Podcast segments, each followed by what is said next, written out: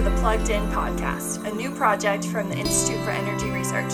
To find out more about our work, visit our website at instituteforenergyresearch.org. Welcome to the Plugged In podcast. I'm your host, Alex Stevens. I'm joined today by my colleague, Hunter Pearl, who's recently written two articles on climate litigation and how these debates have been playing out in state and federal courts.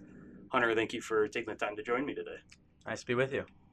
Um, so, in the first article that you put out, you explain this uh, new strategy called atmospheric trust litigation. Can you explain what's behind that strategy? And I think our listeners would be interested in what it entails outside of the courtroom as well. Yeah, so this strategy, um, it, it's you know kind of been in the brainchild of uh, Oregon law professor Mary Wood uh, for at least a decade. Um, there was a uh, impactful environment conference about seven years ago in La Jolla, California, where um, a sort of strategy uh, was formed, where the main part of it has always been uh, have a federal lawsuit, a lawsuit against the federal government with children as plaintiffs, uh, alleging that they there is a constitutional right to um, uh, proper care essentially for the public trust and commons, that the government has been violating these rights, and that uh, therefore uh, the children uh, are suffering harm from that. Um, and so that's always been the, the main focus. And then the strategy involves a lot of other pieces as well.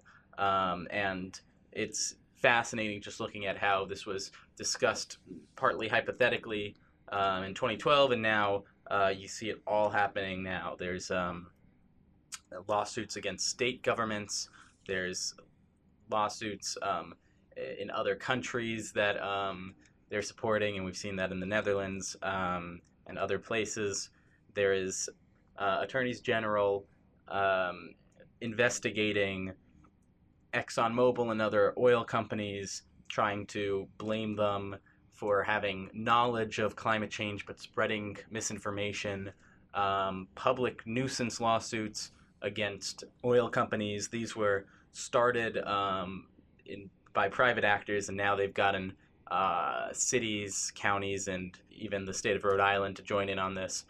And then there's a uh, media aspect to it as well. So, can you give a brief overview of some of these cases, and then explain why courts generally are deciding not to pick them up?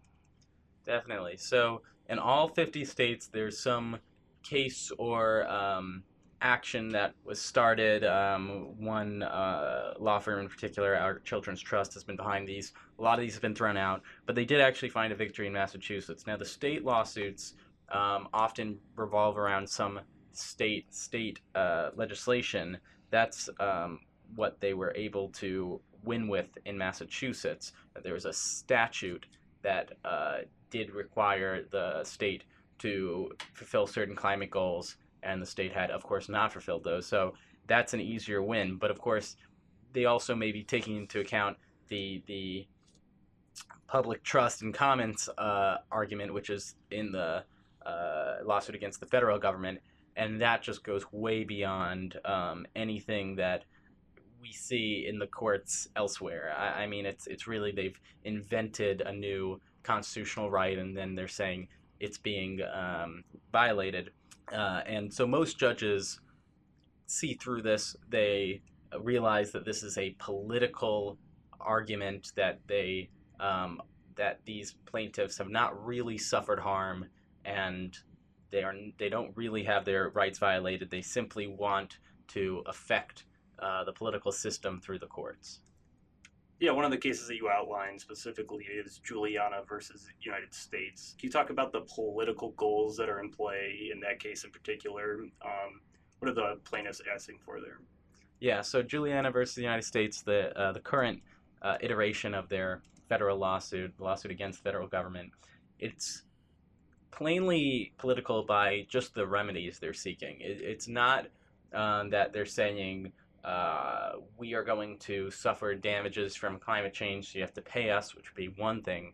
They're actually saying uh, because the federal government, in their words, supports fossil fuels, which is to say that it uh, permits drilling uh, on federal lands for oil and natural gas, and it allows Americans to use conventional fuels, which the flip side being, you know, if they were to not allow that, um, completely ban it, which is what uh, the plaintiffs want. Their remedy is that they want the federal government to essentially ban all conventional fuels and stabilize the uh, world carbon emissions, which of course is physically impossible before we even get to the legal possibilities for the government to truly mandate that everybody everywhere uh, in the country does not use any kind of fossil fuels, um, any carbon emitting fuels. It, it's such a uh, fantasy. And what they're mandating, of course, they, they claim this is necessary to fight climate change, but this is their desired political result. The second article that you wrote on this topic, uh, you shift your focus a little bit more to different uh, municipalities that are also pursuing public nuisance lawsuits against energy companies. Can you talk a little bit about what's going on there? Yeah, so the cities, counties, uh, state of Rhode Island, um, uh, there's been multiple uh, of these suits, and some have been thrown out, and some keep, uh, and then other cities join in. Basic idea being that they are suing ExxonMobil and other oil companies for essentially the damages that they s- decide that they have been uh, they have suffered or will suffer as a result of climate change, and that this is a public nuisance um, that that the oil uh, emissions have, have caused this public nuisance. And of course, it's ridiculous. I, I mean, they use conventional fuels, have used them for hundred years. Um, cities would not exist if there was no uh, power like this. I, I mean, we we've used we first we burned wood, then coal, then you know we have oil and natural gas. Um, that's allowed modern society to happen, um, and so the idea that now the cities are uh, coming uh, with allegations of uh, public nuisance. I, mean, it really it's using this uh, very old common law idea of public nuisance where you know you'd be able to prevent an actor that was clearly causing some disruption in the community uh, to stop doing that and you're going to apply that to a company that sells people the natural gas that heats their homes and powers hospitals and schools Right, the circumstances are a little bit different here, where everybody's using the products that are allegedly creating the nuisance, and uh, obviously there's significant benefits that go into the use of those things. So you also discuss the uh, the tobacco master settlement agreement. Can you explain what that was, and then why is why is that relevant to what's going on with these uh, with these cities? The Tobacco Master Settlement Agreement was um, the result of class action lawsuit against um, tobacco companies by uh, mostly states. Um, they their argument was that tobacco companies had knowingly sell, sold this dangerous product um, and maybe even lied about their uh, the, the effects of it, and so they were able to secure billions of dollars in perpetuity that the tobacco companies would have to pay all these states billions of dollars every year for the use of the states to advertise uh, tobacco prevention, essentially. And so they've been using this model for the climate lawsuits, and, and it shows why they care so much about suing the oil companies. It's because they are seeing dollar signs. Uh, they got billions of dollars from tobacco companies, and so if they can just paint the oil companies, the new tobacco, they can get billions of dollars from them.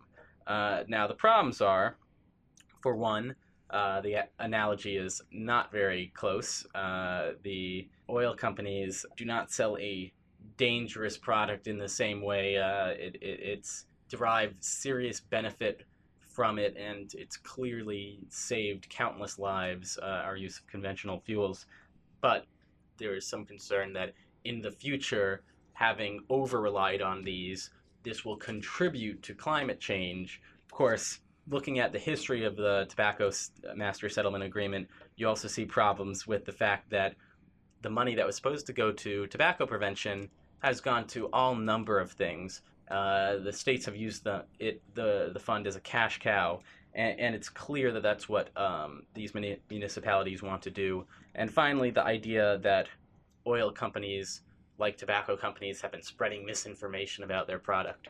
Um, this has been the subject of the hashtag Exxon Knew, uh, attorneys general uh, investigating Exxon, and they haven't been able to find it. I mean, they've been at it for years and uh, they found no uh, proof.